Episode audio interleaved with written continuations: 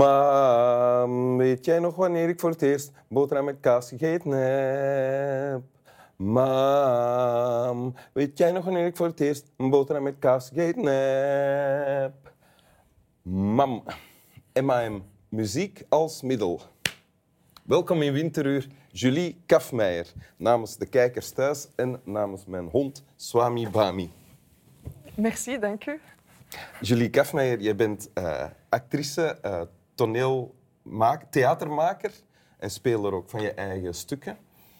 Uh, Bad Woman speel je nu en columnist, columniste, ooit voor de Standaard en nu voor de Morgen. en voilà, dat vat het zo wat samen. Vandaag. Oké, akkoord? Ik ben uh, helemaal akkoord. Oké. Ja. Wil je je tekst lezen? Ja. Ik ben de hoer van 65 die verheugd haar oudste klant ziet verschijnen. Ik ben de boom met kale takken waar de regen op neerklettert. Het kind dat in zijn wandelwagen zit te brullen. De hond die aan zijn riem trekt. De gevangenbewaarster die jaloers is op de zorgeloosheid van de gedetineerde. Ik ben een zwarte wolk, een fontein. De in de steek gelaten verloofde die de foto's van zijn eerdere leven nog eens bekijkt. Ik ben een zwerver op een bank, hoog op een heuvel in Parijs. En dit komt uit Het leven van Vernon. Ja. Ja. En wie is hier aan het woord? Vernon zelf? Eh, ja, dus eigenlijk is het Vernon zelf die dus alles verliest in zijn leven en eigenlijk zwerver wordt. Maar dan op het einde is het eigenlijk... Is, die, is hij wel aan het woord, maar is het ook precies, zijn het ook precies vers- verschillende stemmen in zijn hoofd. Dat soort van trip of verlichting of... Ja, ja. Want het is helemaal het einde van het boek hè, dat je voorlas Ja, nu. ja. De laat, echt de laatste Ja. paragraaf, Ja. denk ik. Ja, het einde, ja. En eh, hij is, dus eh, als hij zegt, ik ben een zwerver op een bank, hoog op een heuvel in Parijs, dat is echt letterlijk waar dan ook. ja. Dan komen we dus terug inderdaad bij, eh, bij Vernon. Ja. Want die andere dingen is hij niet letterlijk.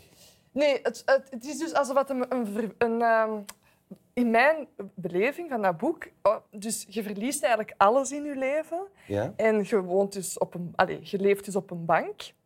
En daardoor is er een, ehm, ineens een extreme verbinding met alles en iedereen.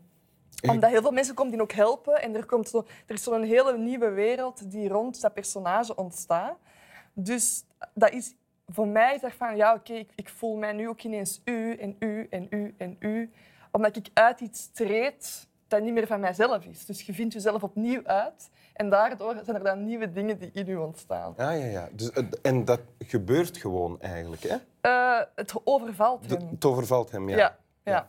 Oké, dus hij is niet letterlijk een hoer van 65 en een boom en een kind enzovoort. Maar hij kan zich kan verbonden voelen met... Hoe kunnen nu letterlijk al die dingen zijn? Ja, in een of ander, Het is geen science fiction. Ja, in een, een of ander magisch verhaal of zo. Ja, ja, ja, ja. toch? ja. Maar het is ook op een manier magisch. Hè. Het kan ook een magisch gevoel brengen dat je... Ja. Ik weet niet, eh, ja, dat je je ineens... Ik zeg niet dat ik mij soms een boom voel, maar ik voel mij misschien soms wel verbonden met een boom of verbonden met een... als ik Overkomt je open dat? Eh, ja. ja. Ja? U niet? Jawel, mij ook. Het is, Ja. daarom, het is daarom dat ik dat zo vraag. Ah, ja, ja. Ja, dat ik, het gebeurt mij soms dat ik een boom echt als een aanwezigheid, eh, bijna als een individu, kan voelen. En ik kan er dan zelfs mee praten. Ah, ja ik was voilà. helemaal niet van plan om dit te zeggen, maar ik praat dan in het Engels, dus dat is ook raar. Ja, omdat. Bomen praten Engels met mij. Maar terug naar jou en de keuze voor eh, deze tekst. Ja. Ehm, he- heb je iets met die zwerver? Wa- wa- waarom, wat maakt dat je... Ehm, wel, wat er interessant is in dat boek, is dat die zwerver omringd wordt door allerlei personages die, in, die hun best doen om een goed leven te leiden. En dus die denken, ik moet een mooi lichaam hebben, ik moet eh, een huis hebben, ik moet een goede job hebben, ik moet trouwen, ik moet kinderen krijgen. Alsof dat er al zo een, een script is voor hun bepaald wat dat een goed leven is. En ze zijn ook allemaal, wat vindt de mama en wat vindt de schoonmoeder? En, ehm, en, Mensen die in een heel normatieve wereld leven, ja, ja, van alles ja, moet. Ja. Sorry, wat was uw vraag nu weer? Want ik ging iets ophouden, maar ik weet het al meer. Ehm, ja, ik was ook niet heel goed naar mezelf aan het luisteren toen ik de vraag stelde. Ja, ja, wat, wat, wat heb je met die zwerver? Ja, wel, dat hij dus, eh, dat hij dus zich bevrijdt. Dat hij zich bevrijdt van, eh, die nor- Allee, van die norm en dat hij daardoor eigenlijk ook anderen inspireert om een... eh, Allee, ik ben zelf ook zo. En ik, wil, ik, ben ook, ik maak me ook zorgen om geld en, en ook om mijn huis en ook om mijn relatie. En ook om mijn, dus ik ben wel met dezelfde dingen bezig, maar ik vind het dan wel boeiend om te zien van wat, als er iemand iets verliest, hoe begint hij dan te leven? En vooral dat al die personages er rond, die eigenlijk beginnen helpen, want die maken zich zorgen om Vernon. Die raken ook geïnspireerd door hem. En daardoor uh, beginnen die personages ook te ontspannen, omdat er iets gebeurt waarin dat ze kunnen helpen of echt aanwezig kunnen zijn in plaats van, iets, iets van alles te moeten. Ja, ja. En je zegt, ik herken mij daarin. Uh, zijn er veel dingen die jij als beperkend uh, ervaart dan, of ervaren hebt? En wel, er is zo één vrouw en die, die is, zo, die is nogal een kuisman. Ik ben totaal geen kuismaniak, maar ik ben ook soms wel zo van dat en dat en dat moet in orde. -huh. En die, dat was zo'n super... Een vrouw in het boek. Een vrouw in het boek. En uh, dat is zo'n heel klein detail, maar die komt dan thuis van haar werk en die is afgemat en die is moe en die is eenzaam. Um, en dan zegt ze dat ze uh, dan wordt er gezegd dat ze haar veel te kleine skinny jeans uittrekt, die eigenlijk een beetje te klein is en knelt en pijn doet. Ja. En voor mij was die broek een metafoor voor dingen die eigenlijk niet passen, die te klein zijn, maar die je toch doet. En ook letterlijk. Omdat die je ik... doet om erbij te horen, omdat je denkt dat dat ja, nodig is. Ja, en ook letterlijk omdat ik, dat, omdat ik ook vaak broeken draag die dan zo wat pijn doen, omdat ik denk dat dat mooi is of sexy, maar eigenlijk doet mij dat pijn. Allee, pijn niet uh, in mijn hart, maar gewoon fysiek, dat knelt. Ah, ja. dacht ik van, ah, waarom draai je eigenlijk kleren die niet goed zitten of doe de dingen in je leven die niet goed zitten? Zoiets. Zijn er nu dingen waarvan je zegt van, eigenlijk zou ik dat nooit meer moeten doen? Oh, ja. Uh, wacht even. Bijvoorbeeld te skinny jeans dragen. Ja, dat heb ik echt zo mezelf gezworen. Maar dan zegt mijn vriend bijvoorbeeld van, ah, ik vind het kei sexy. En dan denk ik, ja, maar... Hè? Allee, ja.